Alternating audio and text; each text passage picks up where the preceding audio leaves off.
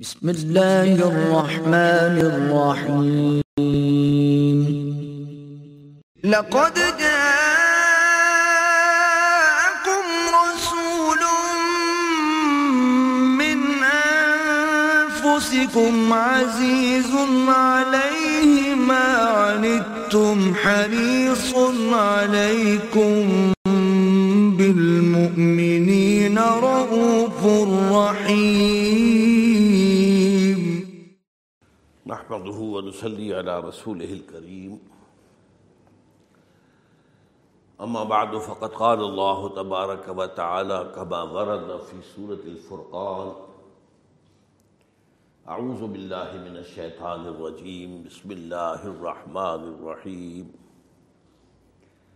وعباد الرحمن الذين يمشون على الأرض حونا وإذا خاطبهم الجاهلون قالوا سلاما والذين يبيتون لربهم سجدا وقياما والذين يقولون ربنا اصرف عنا عذاب جهنم إن عذابها كان غراما والذين إذا أنفقوا لم يسرفوا ولم يقتروا وكان بين ذلك قواما صدق الله العظيم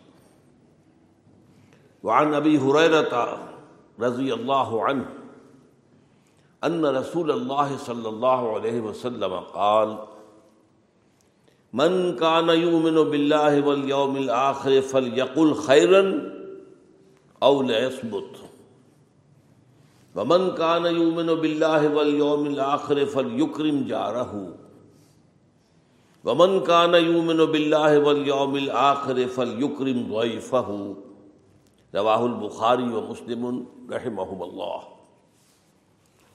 رب اشرح لي صدري ويسر لي أمري واحلل عقدة من لساني يفقهوا قولي اللهم ربنا ألهمنا رشدنا وأعذنا من شرور أنفسنا اللهم أرنا الحق حقا وارزقنا اتباعه وأرنا الباطل باطلا وارزقنا اجتنابه آمین یا رب العالمین۔ اربعین نووی میں اب جو چند احادیث آ رہی ہیں، ان کو ہم ایک مجموعی نام دے سکتے ہیں۔ حسن معاشرت، حسن آداب،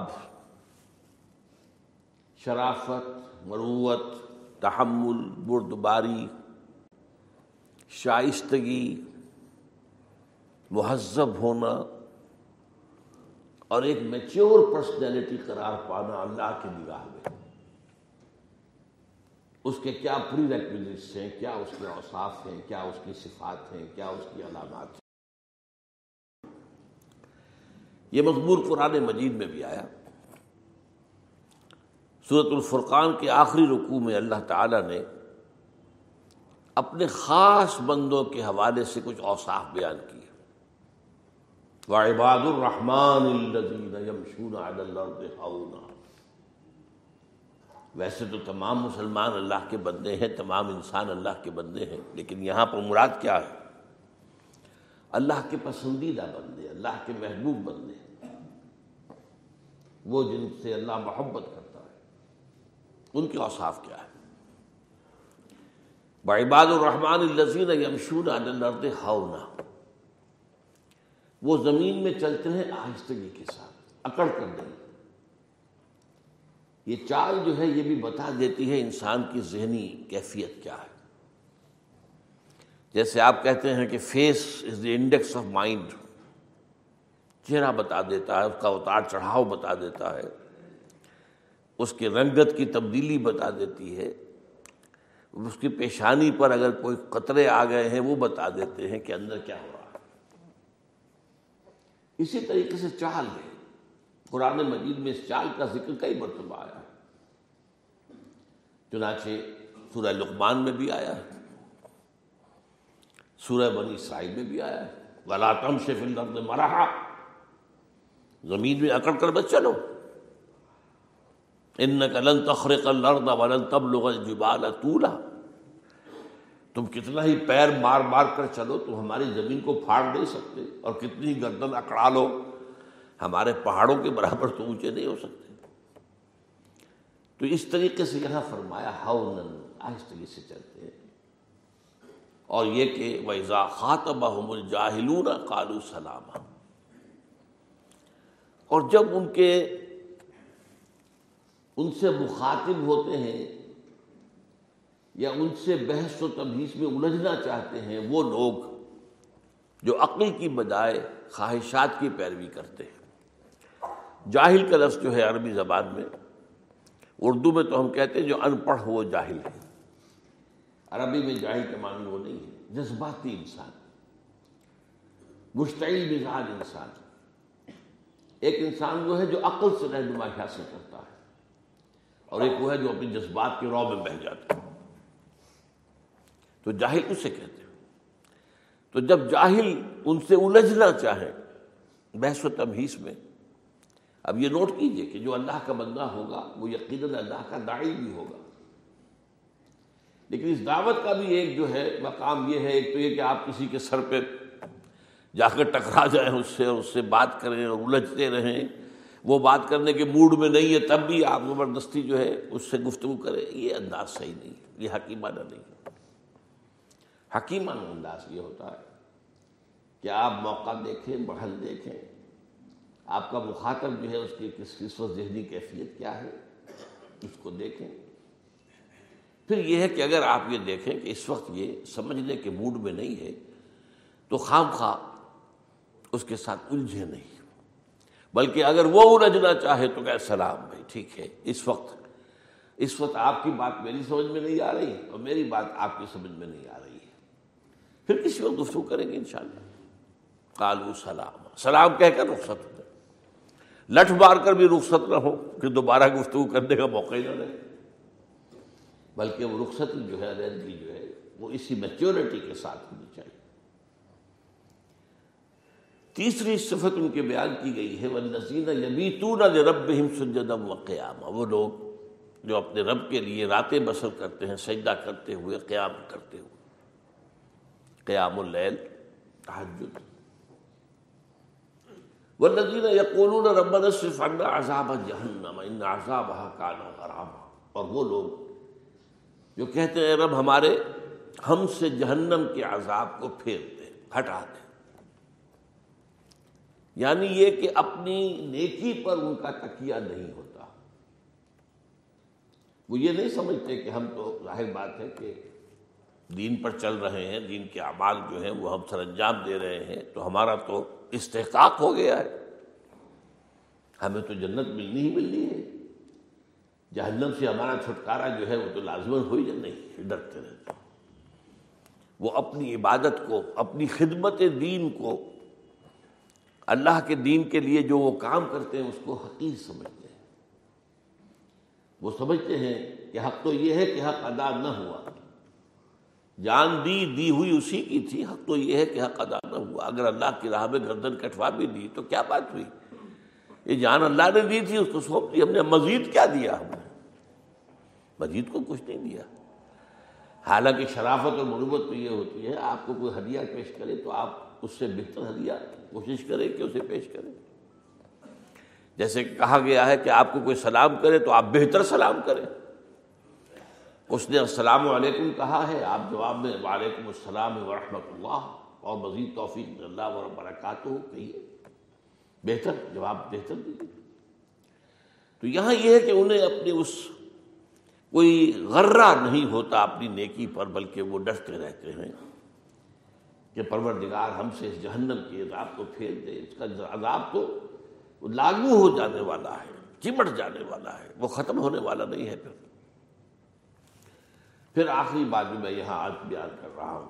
ولزین ایزا انفقو لم یصرف و لم یخترو و کان بے نظال کا قوام اور وہ لوگ کہ جب خرچ کرتے ہیں تو نہ تو اسراف سے کام لیتے خواہ ان کے پاس زائد مال ہے، لیکن اسراف نہ کریں۔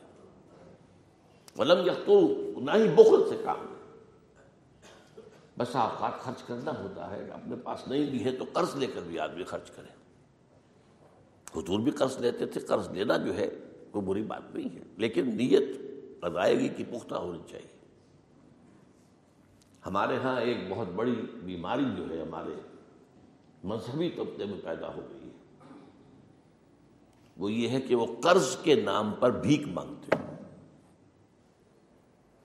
قرض، اب ظاہر بات ہے قرض مانگنے میں تو کوئی ان کو رکاوٹ نہیں ہے، قرض مانگنے میں۔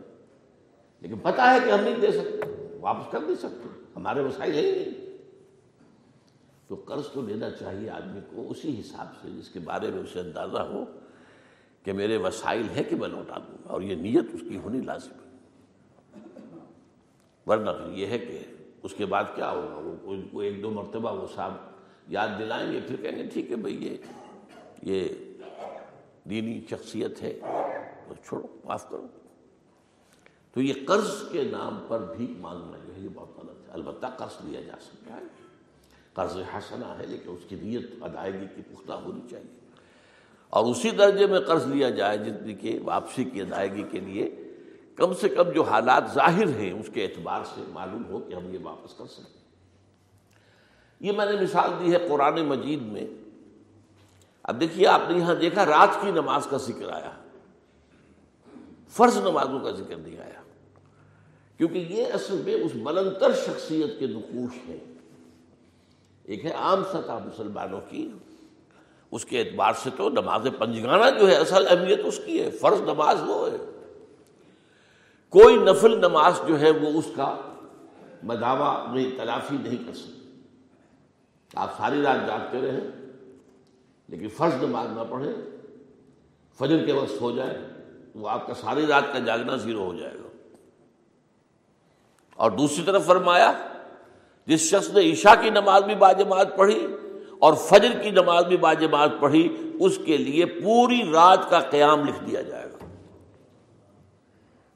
تو فرض میں اور نفل کے اندر یہ فرق جو ہے پیش نظر رہنا چاہیے۔ تو یہاں فرض کا ذکر نہیں ہے۔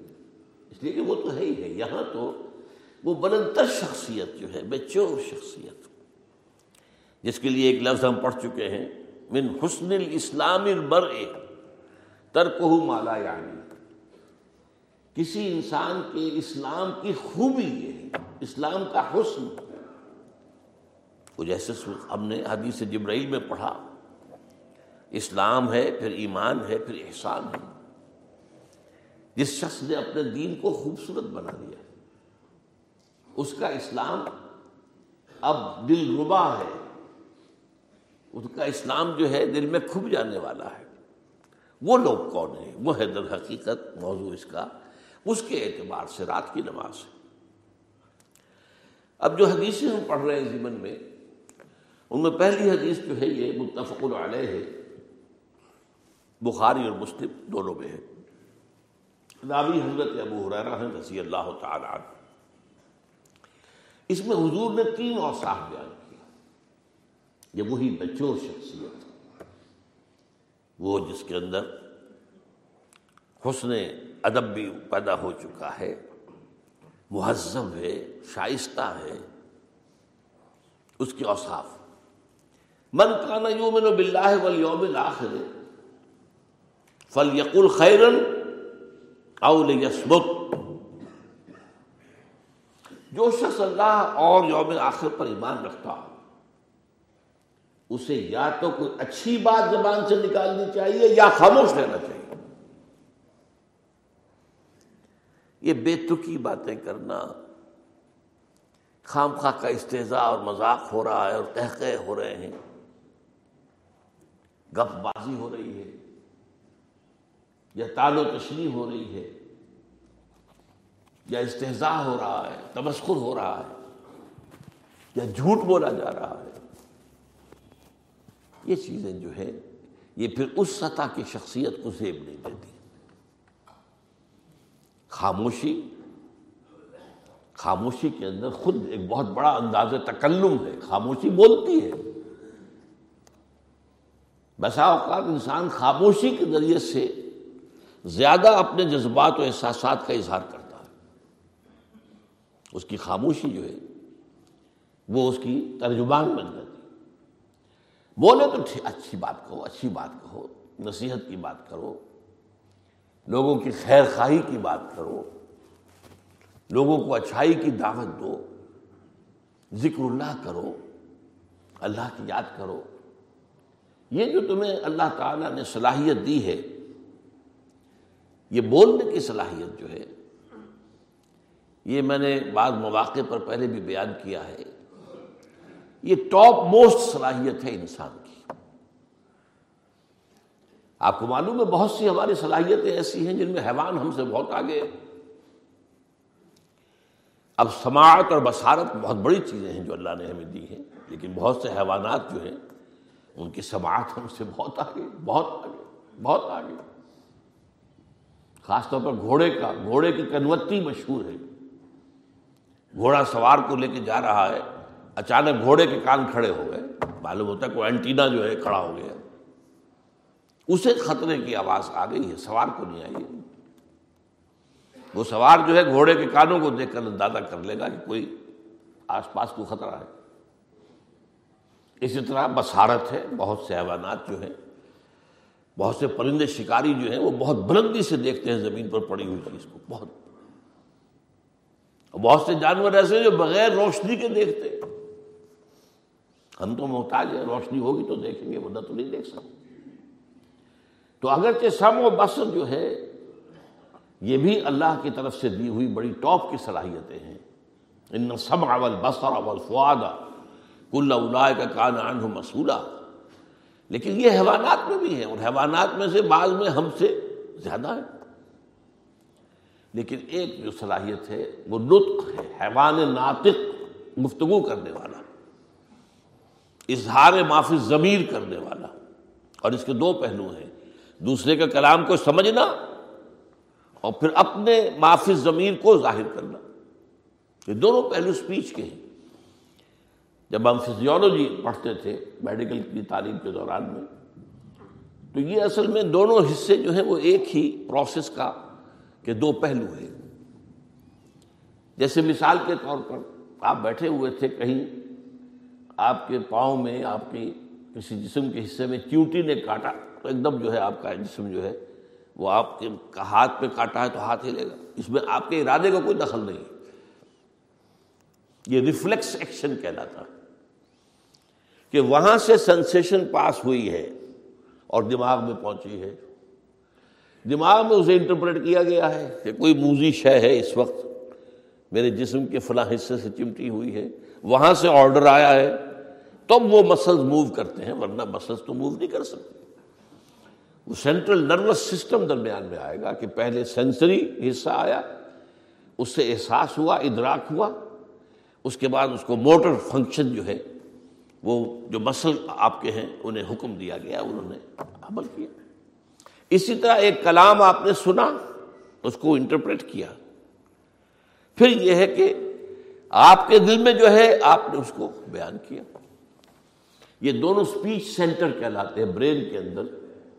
اور سب سے بڑا جو برین کے اندر جو ایریا ہے ہائیسٹ لیول کے اوپر، وہ سپیچ سینٹر ہی کا ہے۔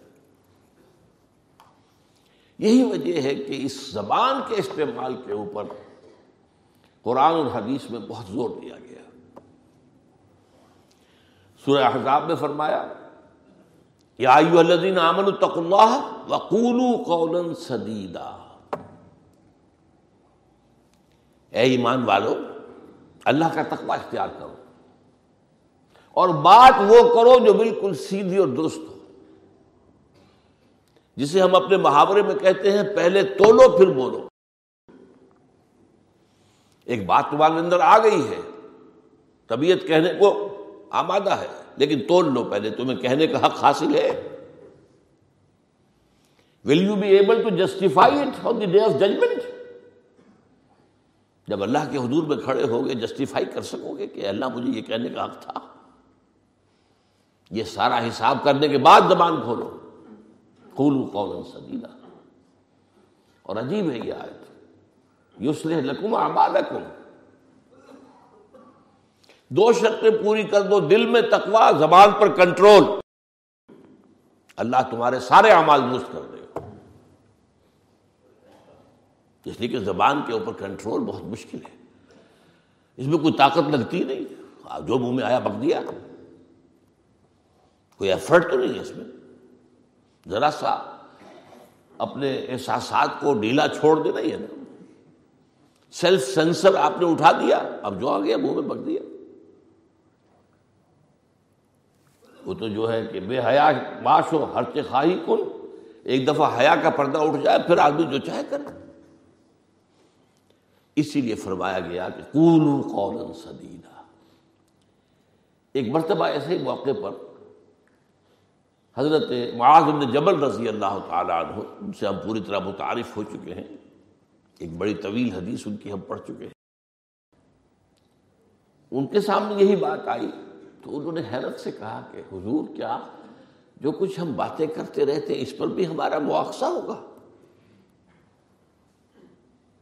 فرمایا، شکلت کا منہ گیا معاذ۔ یہ بڑے پیار بھرے انداز کی بات ہوتی ہے۔ اے معاذ، تمہیں تمہاری ماں روئے۔ یہ وہاں کا محاورہ تھا۔ جو بہت ہی اپنائیت والی بات ہوگی اس میں۔ ملامت کا ایک انداز۔ میں تو سمجھتا تھا کہ تم بہت دین کا فہم رکھنے والے ہو۔ اس کے بعد آپ نے فرمایا، لوگوں کو جہنم میں منہ کے بل گرانے والی چیز سب سے زیادہ زبان کی کھیتیاں ہیں۔ حسائد و السنتکم۔ زبان سے جو لفظ نکلتا ہے، وہ ایک بیج بن کر آخرت کی سرزمین میں بویا جاتا ہے۔ اب اگر برا ہے تو کانٹے دار پودا اس سے نکلے گا۔ جھاڑ جھکاڑ اور یہ تمہیں جا کر پھر کاٹنا ہوگا قیامت کے اندر۔ حسائد اس کو کہتے ہیں کھیتی کا کاٹنا جو ہوتا۔ حب الحسید دو قسم کی نباتات زمین پر ہیں۔ ایک تو وہ جو پودا اور درخت موجود رہتا ہے، پھل آپ اتار لیتے ہیں۔ اگلے سال پھر پھل آ گیا، پودا وہی کا وہی ہے۔ اور ایک وہ فصل ہوتی ہے، گندم کی ہے، چاول کی ہے، گنے کی، وہ آپ نے کاٹ لی۔ اس کو کہتے ہیں حسید حسائد السنتکم، تمہارے زبانوں کی بوئی ہوئی جو کھیتیاں ہیں، سب سے بڑھ کر جہنم میں گرانے والی شے وہ ہے اسی میں بلکہ ایک ذرا اور حدیث بھی ہے۔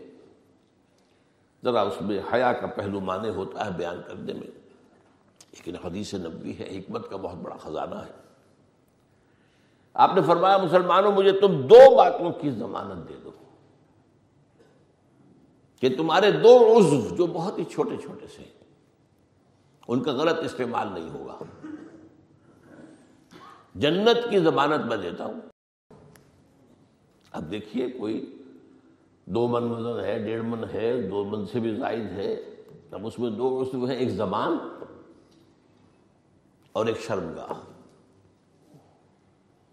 ان دو کی ضمانت مجھے دے دو کہ ان کا غلط استعمال نہیں ہوگا۔ باقی پورا جسم جو ہے، اس کی جو بھی حرکات و سکنات ہیں، ان کی گویا کہ میں ضمانت دیتا ہوں کہ اول تو وہ ٹھیک ہی ہو جائیں گے۔ غلط کام کریں گے نہیں۔ جیسے کہ ابھی آیت میں ہم نے دیکھا۔ یا نذیر امن التق اللہ وقول قول سدیدہ یوسلح لکم اعمالکم۔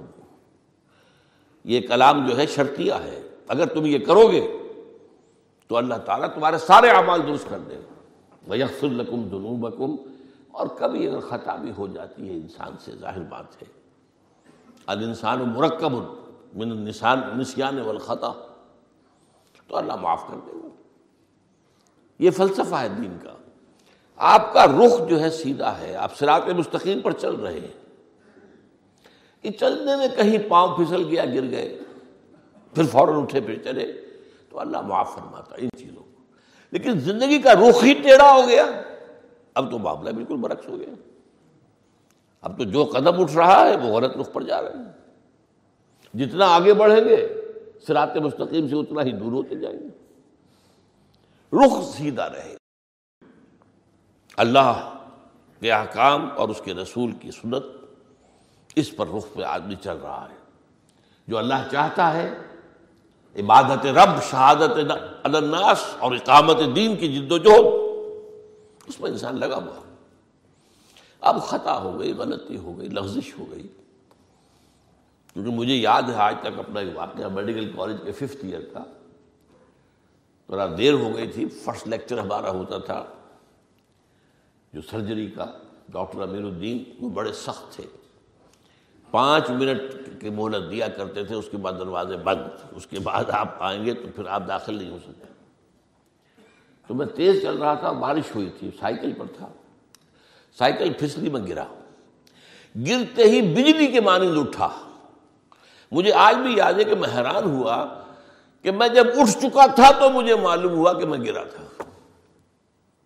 یہ ایک کیفیت ہوتی ہے کہ آدمی جو ہے، ایک یہ ہے کہ گرا ہے تو پڑا ہے وہاں پر تو ایک تو یہ ہے کہ گناہ کے اوپر ڈیرا لگا لیا جائے۔ ایک یہ ہے کہ گناہ ہو گئے، فوراً اٹھے۔ جس کو سورہ نصاب میں کہا گیا ہے سما یتوبون من قریب، فوری طور پر۔ اگر توبہ کر لے تو اللہ تعالیٰ لازمن انما توبت علی اللہ للذین یعملون السیئات ثم یتوبون من قریب کوئی گناہ تو ہو گیا، خطا تو ہو گیا، فوراً توبہ کر لے۔ اللہ تعالیٰ صاف کر لے گا فوراً۔ اللہ نے اپنے ذمے لیا ہے، اپنے اوپر لازم کر لیا ہے۔ تو اس اعتبار سے حضور نے فرمایا کہ یہ دو اعضاء ہیں، ان کی ضمانت مجھے دے دو، ان کا استعمال غلط نہیں ہوگا تو جنت کی ضمانت مجھ سے لے لو تو پہلی چیز جو آئی آج کے جو تین اوصاف ہیں جو ہم پڑھ رہے ہیں، من کان یؤمن باللہ والیوم الاخر فلیقل خیرا او لیصمت۔ یا تو اچھی بات کرے، زبان سے اچھی بات نکالے، زبان کا صحیح استعمال کرے۔ اور یا یہ کہ پھر خاموش رہے، یہ خاموشی کہیں بہتر ہے۔ اور ایک حدیث میں اس خاموشی کے لیے لفظ آیا ہے وہیں یقون سمتی فکر ابرانی ربی بے تسر مجھے میرے رب نے نو باتوں کا حکم دیا ہے۔ یہ حدیث اس اعتبار سے بڑی ممیز ہے۔ اس میں یہ نہیں کہا ہے حضور نے کہ تم بھی ایسا کرو، میں تمہیں حکم دیتا ہوں۔ بعض حدیثوں میں آتا ہے کہ اللہ امرانی بے ہننا انی عامر و کم بے خمسن میں تمہیں پانچ باتوں کا حکم دیتا ہوں۔ اللہ نے مجھے ان کا حکم دیا۔ لیکن یہ جو نو چیزیں ایک حدیث میں آئی ہیں، یہ اتنی اونچی ہیں، اتنی بلند ہیں۔ وہی جو میں کہتا ہوں میچور شخصیت۔ انتہائی پختہ شخصیت۔ ایک بندہ مومن کی پوری طرح تربیت یافتہ شخصیت۔ پوری طرح مہذب اور شائستہ شخصیت۔ امرانی ربی میں تسن مجھے میرے رب نے نو باتوں کا حکم دیا۔ خشیت اللہ فی السر والعلا دیا اللہ کا خوف ہو تنہائی میں، تخلیے میں بھی اور اعلان بھی۔ لوگوں کے سامنے تو سب کے سبھی اللہ کے احکام پر چلنے والے لوگ ہیں۔ چونبا خلمت بھی رون ہاں دیگر بھی قدرت اندر جا کر کیا کرتے ہیں؟ خشیت اللہ فصد بنا دیا وہ کلمت العادل فی الغضب والرضا۔ اور عدل کی بات کروں، چاہے میں کسی سے غصے میں ہوں اور چاہے اس سے راضی ہوں۔ عدل پر قائم رہنا۔ والقصد فی الفقر والغنا اور وہی درمیانی بات جو ہم نے ابھی پڑھی ہے سورہ الفرقان کے حوالے سے۔ والذین اذا انفقوا لم يسرفوا ولم يقتروا وكان بين ذلك قواما۔ والقصد فی الفقر والغنا چاہے فقر ہو اور چاہے آسودگی ہو، ایک درمیانی روش، معتدل روش، میانہ روش میانہ روش۔ وَأَنْ أَصِلَ مَنْ قَطَعَنِي وَأُعْطِيَ مَنْ حَرَمَنِي وَعَفُوَ عَمَّنْ ظَلَمَنِي۔ اس حدیث کے اندر ایک آہنگ بھی ہے، ایک میوزک بھی ہے۔ قرآن مجید کے انداز کا سا، جیسا کہ آیات کے اندر، جس طریقے سے کہ ایک ڈیوائن میوزک ویسے کہا کرتا ہوں۔ یہ ملکوتی غذا ہے۔ اس حدیث میں وہ انداز ہے۔ وان اصل من قطع جو مجھ سے کٹے میں اس سے جڑوں۔ اب یہ بہت بڑے بے نفسی کی دلیل ہے۔ بہت بڑی بے نفسی کی دلیل ہے۔ بہت بڑی بے نفسی کی دلیل وہ من حرمنی جو مجھے محروم رکھے اسے میں دوں۔ وہ آف ہوا امن ظلمنی اور جو مجھ پر ظلم کرے اسے معاف کرو۔ پھر نوٹ کر دیجیے میں کہہ رہا ہوں یہاں وہ باتیں کہی گئی ہیں جو بہت بلند ہیں۔ یہاں پر سراحت یہی ہے کہ امرنی ربی بتسع۔ مجھے تو یہ حکم ہوا ہے، میں تو اس پر عمل پیرا ہوں۔ اس کے بعد ہے وہ جس کے لیے میں نے یہ حدیث سنائی۔ وہیں یقون سمتی فکرا و نطقی ذکرا و نظری عبرا اور یہ کہ میری خاموشی غور و فکر پر مشتمل ہو۔ غور کرو اس کائنات میں۔ اللہ زین تفق کروں فی خلق السماوات والارض۔ غور کرو۔ ان یکون سمتی فکر آئیڈل نہیں۔ غور و فکر۔ وہ نطقی ذکر یہ نطق آ گیا۔ میرا بولنا ہو وہ ذکر پر کچھ ذکر یہ بھی ہو سکتا ہے کہ آپ خود ذکر کر رہے ہیں، سبحان اللہ سبحان اللہ۔ یا جیسے کہ آخری حدیث ہے بخاری شریف کی، کلمتان حبیبتان الرحمان ثقیلتان فی المیزان، خفیفتان علی اللسان۔ سبحان اللہ و بحمدہ، سبحان اللہ العظیم۔ دو کلمے ہیں ایسے جو زبان پر بہت ہلکے ہیں، میزان میں بہت بھاری ہیں۔ رحمان کو بہت پسند ہے۔ سبحان اللہ و بحمدہ، سبحان اللہ العظیم، آپ اس کا ورد کیجیے یہ آپ کا اپنا ذکر ہو گیا۔ پھر یہ بھی ذکر ہے۔ آپ دوسروں کو اللہ کی طرف دام بلائیں، دعوت دیں۔ یہ بھی ذکر ہے اللہ کا۔ اس لیے حکم فرمایا ہے کہ فضکر بالقرآن میں یخاف وعید۔ تسکیر کیجیے یاد دہانی کرائیے، نصیحت کیجیے ان کو قرآن کے ذریعے سے۔ یہ بھی ذکر ہے۔ تو فرمایا وان یقون سمتی فکرا و نطقی ذکرا و نظری عبرہ اور میرا دیکھنا جو ہے، وہ عبرت پذیری کا دیکھنا ہو۔ میں دیکھ کر سبق حاصل کروں۔ عبرہ کسے کہتے ہیں؟ عبور کرنا۔ دریا عبور کر لیا آپ نے، ایک کنارے سے دوسرے کنارے پہنچ گئے عبرت یہ ہے کہ آپ نے کوئی شاید دیکھی اور اس کی حقیقت تک پہنچے۔ دیکھنے کو تو کتا بھی دیکھ رہا ہے کہ گاڑی آ رہی ہے، وہ بھی بچے گا، آپ بھی بچ گئے، کون سا فرق ہوا؟ لیکن ایک حیوان کا دیکھنا ہے، ایک انسان کا دیکھنا ہے۔ دم چیز پیامیش شنیدی نہ شنیدی درخوا کے تو یک جلوہ آمیخ نہ دی دی بیدن دیگر آموز سنیدن دیگر آموز۔ ایک دیکھنا حیوانوں کا ہے، تم وہ ہے دیکھنا سیکھو جو انسان کا دیکھنا ہو۔ دیکھو اور سبق حاصل کرو، عبرت حاصل کرو، نتیجہ نکالو۔ یقون سمتی فکرا و نطقی ذکرا و نظری عبرہ۔ اور پھر ایک آخری چیز، یہ گویا کہ جامع ترین آمر بالمعروف وانہا عن المنکر۔ اور یہ کہ میں معروف کا نیکی کا حکم دوں اور بدی سے روکوں۔ اچھا اب اس حدیث میں دوسری چیز کیا آ رہی ہے؟ وَمَنْ كَانَ يُؤْمِنُ بِاللَّهِ وَالْيَوْمِ الْآخِرِ فَلْيُكْرِمْ جَارَهُ۔ اور جو شخص بھی اللہ پر اور یوم آخر پر ایمان رکھتا ہو، اسے چاہیے اس کا فرض ہے۔ یہ فعل امر ہے۔ کہ وہ اپنے پڑوسی کی عزت کرے، احترام کرے، اکرام کرے۔ یہ میں نے کہا تھا، حسن معاشرت۔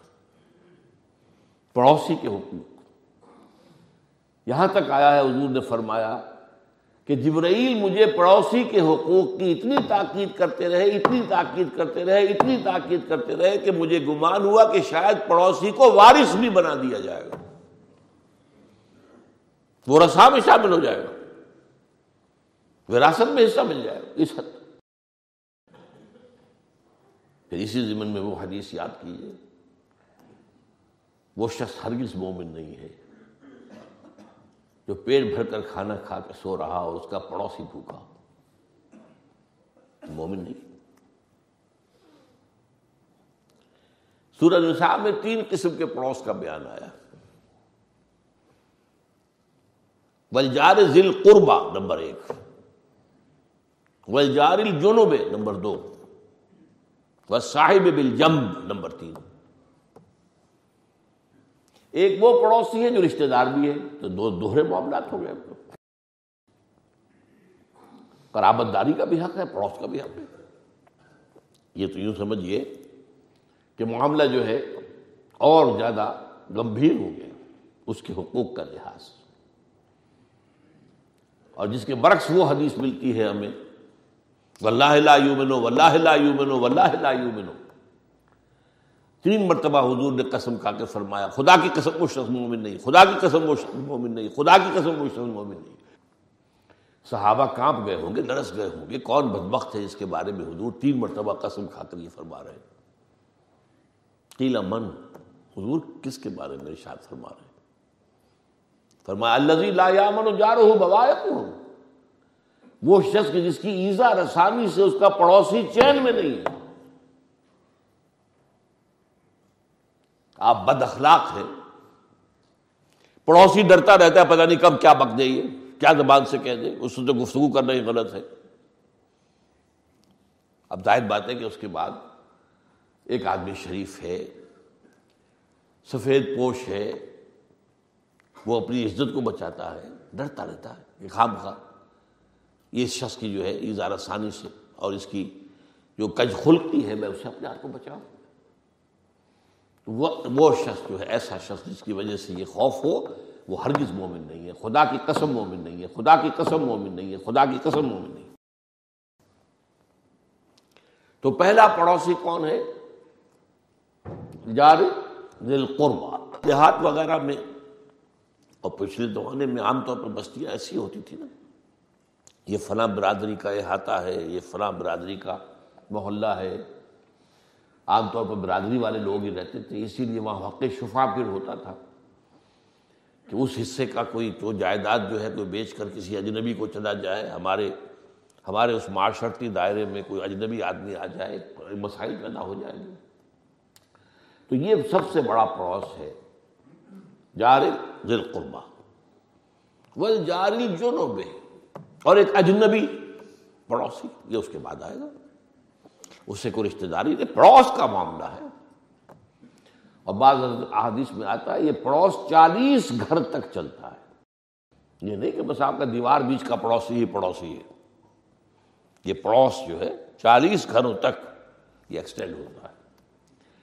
ہمارا موجودہ معاشرہ اس چیز سے بالکل اب، بالکل ختم۔ یہ بات جو ہے، محروم ہو چکا۔ یہاں تو ایک دیوار بیچ رہنے والوں کو بھی سال ہر سال ایک دوسرے سے تعارف تک نہیں ہوتا۔ کوئی خیال ہی نہیں آتا کہ میرے یہ دیوار بیچ کون رہ رہا ہے؟ کوئی تعلقات ہوتے ہیں شہری زندگی جو ہے وہ اس درجے کچھ سیلف سینٹرڈ ہو گیا ہے انسان، بس اپنی ذات، اپنے معاملات، اپنا، اپنے مسائل ان کے اندر اس طریقے سے گر گیا ہے کہ یہ جو حسن معاشرت جس شے کا نام ہے وہ تو اب ختم ہو چکی ہاں کہیں کہیں ایسا ہے۔ بعض نئی بستیاں بستی ہیں، وہاں پہ لوگ جو ہیں وہ کوئی اپنی ایسوسیشن بنا لیتے ہیں۔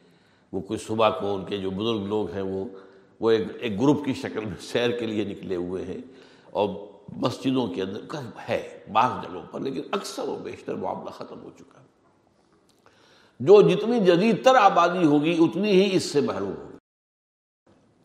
ایک تو یہ کہ بڑے بڑے مکان بن رہے ہیں۔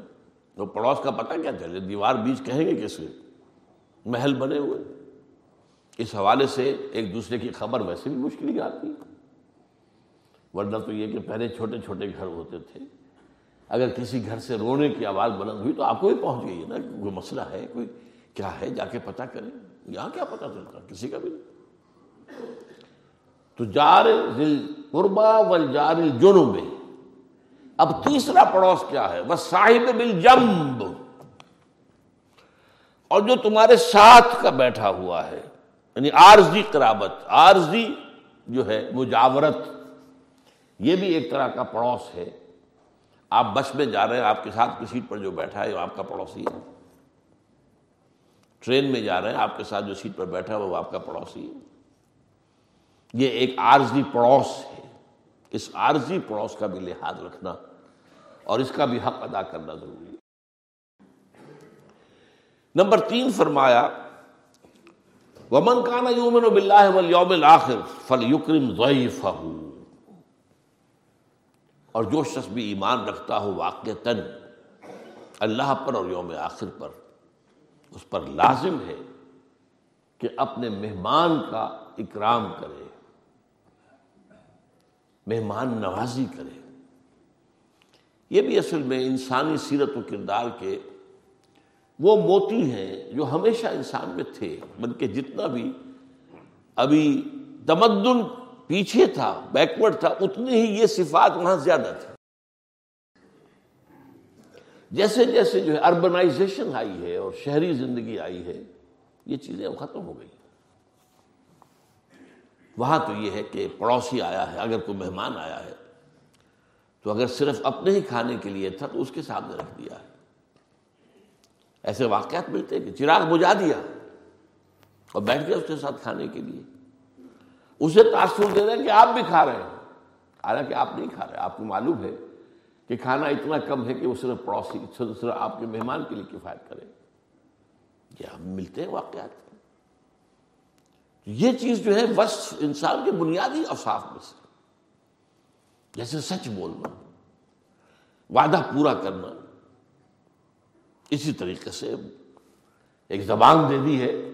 اب وہ آن کی بات ہے، اب میں اپنی زبان سے ہٹ نہیں سکتا، پیچھے نہیں جا سکتا، وعدہ کیا۔ یہ چیزیں اب بھی آپ کو جو بیکورڈ علاقے کہلاتے ہیں، وہ اس اعتبار سے فارورڈ ملیں گے۔ ان کے ہاں یہ انسانی کردار کی جو بنیادی موتی ہیں، یہ ہیرے جواہرات، وہ زیادہ ملیں گے آپ کو بنسبت شہری زندگی میں۔ اس میں کچھ مجبوریاں بھی ہو گئی۔ دیہات وغیرہ میں پڑوسی یہ مہمان روز روز نہیں آتے۔ یا آپ کو معلوم ہے کہ ایک شہری زندگی جو بن گئی ہے، اس وقت جو شکل بن گئی ہے۔ تو دیہات سے تو آپ کو آمد ملے گی۔ کوئی مقدمے بازی کے سلسلے میں آ رہے ہیں، کوئی خرید و فروخت کے سلسلے میں آ رہے ہیں، کسی آ رہے ہیں۔ لیکن شہر سے دیہات کی طرف جانا بہت شاذ ہوتا ہے۔ تو یہ فطری بات بھی کچھ ہو گئی ہے کہ مہمان نوازی شہر والے کتنی کرے کس کس کی کرے بسا اوقات ایسا ہوتا ہے، میں خود اپنی بات آپ سے بیان کر رہا ہوں۔ اب یہ کہ زہر سے اثر تک میں ذرا علیحدہ رہتا ہوں۔ زہر کی نماز پڑھی، پھر جا کے کھانا کھایا اور پھر میں تھوڑی دیر دیکھتا ہوں قیرولہ کرتا ہوں۔ اب اگر اس وقت کوئی صاحب مجھے ملنے آ جائے، تو میں سچی بات آپ سے عرض کر رہا ہوں کہ مجھے پسند نہیں ہوتا۔ اگر میں کچھ کروں گا بھی ان کا، تو وہ ایک یوں سمجھیے کہ ایک زبردستی اپنے اوپر جبر کر کے کروں گا۔ اور جب مجھے معلوم ہوگا یہ آئے تو تھے خریداری کرنے شہر سے۔ وہ خریداری کر کے فارغ وقت کے لیے میرے پاس آئے۔ مجھ سے ملنے تو نہیں آئے اصل میں۔ یا کوئی اور کام تھا شہر کے اندر۔ وہ کر لیا ہے تو اب ذرا جو ہے وہ دوپہر کا وقفہ ہے تو اس میں آ گئے۔ یہ چیزیں نفسیاتی طور پر اثر انداز ہوتی ہیں۔ لیکن بہرحال جو حکم ہے وہ اپنی جگہ قائم رہے گا۔ کمن کا نیومن بلّہ ولیوم الآخر فل یکرم ضعیفہ وہ اپنے مہمان کا اکرام کرے۔ اور وہ کیفیت اگر ہو، واقعتاً یہ ہے کہ اگر ہم میں سے بھی بہت سے لوگ اگر اس طرح کی لیونگ ہو جیسی کہ کبھی ہوا کرتی تھی، تو میں سمجھتا ہوں کہ وہ اوصاف بھی لوٹ آئیں گے پھر۔ یہ جو اربنائزیشن نے جو خرابی پیدا کی، اسی لیے شاید آپ کے علم میں ہو کہ حضور صلی اللہ علیہ وسلم کی ایک حدیث ہے، جو علامہ اقبال نے مسولینی کو جب سنائی تو وہ حیران رہ گئے۔ کہ جب کسی شہر کی آبادی پانچ لاکھ ہو جائے، تو آپ اس کو چھوڑ دو اب نیا شہر آباد کرو۔ یہ جو کروڑوں کی آبادی کے شہر، اب کراچی، سوا کروڑ۔ وہاں کیا ہوگا؟ وہاں اس اربنائزیشن نے جو شکلیں پیدا کر دی وہ انتہا کو پہنچی۔ ہوئی اس پر تجربہ کیا گیا، خاص طور پہ جرمنی میں۔ انہوں نے اپنی انڈسٹری کو بھی پورے ملک میں پھیلا دیا۔ یہ نہیں کہ انڈسٹریل ٹاؤن علیحدہ بن رہے، نہیں۔ بیس بیس، تیس تیس میل کے فاصلے پر ایک انڈسٹری لگی، اس کے ساتھ ہی آبادی ہو گئی، اس کے ساتھ ہی اسکول ہو گیا، اس کے ساتھ ہاسپٹل ہو گیا۔ وہ اب ایک کویا کہ یونٹ بن گیا۔ اس کے بعد بیس، تیس میل کے بعد، پھر بیس، تیس میل کے بعد۔ تو اس سے یہ ہے کہ ان کے ہاں ایک جو مدنیت ہے اور تمدن ہے، وہ ایک بہتر شکل کے اندر برقرار ہے۔ اس آخری قول کے زمین میں ایک واقعہ جو تاریخ میں بہت مشہور ہے، حاتم تائی کا۔ یہ عیسائی تھے، لیکن یہ کہ بہت بڑے مخیر انسان تھے۔ ان کے بیٹے علی ابن حاتم ایمان لائے ہیں، حضور پر صلی اللہ علیہ وسلم۔ ان کے پاس ایک گھوڑا تھا جو بہت مشہور تھا، بہت عمدہ اور بہت قیمتی، بہت اعلیٰ نسل ایک روز ان کے ہاں ایک مہمان آ گیا ان کے پاس اور کچھ نہیں تھا، کوئی کھانے کی چیز وہ گھوڑا ذبح کیا اس کے کھانا کھلایا۔ اس کے بعد بیٹھے، پوچھا، آپ کیسے آئے؟ کہ میں نے سنا ہے، آپ کے پاس ایسا گھوڑا ایک ہے، میں آپ سے وہ لینے آیا ہوں۔ کہا کہ بھائی، وہ گھوڑا تو میں نے ذبح کر کے تمہیں کھلا دیا۔ تو حاتم تائی مشہور ہے۔ اس کی سخاوت اور عزت کی تھی حضور نے۔ حاتم کی بیٹی کی بھی عزت کی تھی۔ وہ بہت، وہ کنیز کی حیثیت سے جنگ کے اندر مفتو ہو کر آئی تھی، لیکن حضور نے چادر ان کو اڑائی۔ اس لیے کہ حاتم حاتم کی بیٹی۔ ہے تو یہ بہرحال مہمان نوازی کا معاملہ ہے ہمارے دین میں۔ تو یہ تین اوصاف ہیں جو ایک میچور شخصیت کے اگر بولو تو خیر زبان سے نکالو ورنہ خاموش رہو۔ اور اپنے پڑوسی کے حقوق کا لحاظ رکھو۔ اس کے جذبات، اس کے احساسات، اس کی ضروریات، ان سب کا۔ احساسات کے معاملے میں یہاں تک فرمایا ہے کہ اگر تم اپنے بچوں کے لیے کوئی پھل لے کر آؤ، تو یا تو پڑوسی کے ہاں بھی بھیجو۔ اور یا اگر اتنی کم مقدار میں ہے کہ آپ کے بچوں کے لیے وہ بمشکل کچھ فائدہ بنے گا۔ تو کم سے کم چھلکے یا گٹھلیاں باہر مت ڈالو۔ ورنہ جو ہوتا تھا، کوڑا لیا اور دروازے کے باہر پھینک دیا۔ اب وہ پڑوس کے بچے دیکھیں گے ان کے ہاں آم آئے تھے آج۔ یا ان کے ہاں خربوزہ آیا آج۔ وہ جو حسرت ہوگی، وہ حسرت نہ ہو۔ تو اس درجے احساسات تک کا جو ہے لحاظ رکھا جائے۔